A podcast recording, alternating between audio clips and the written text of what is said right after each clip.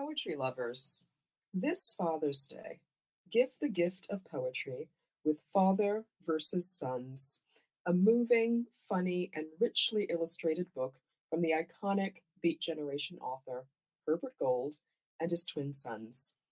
Father versus Sons, a correspondence in poems. This is Martha Collins reading again later.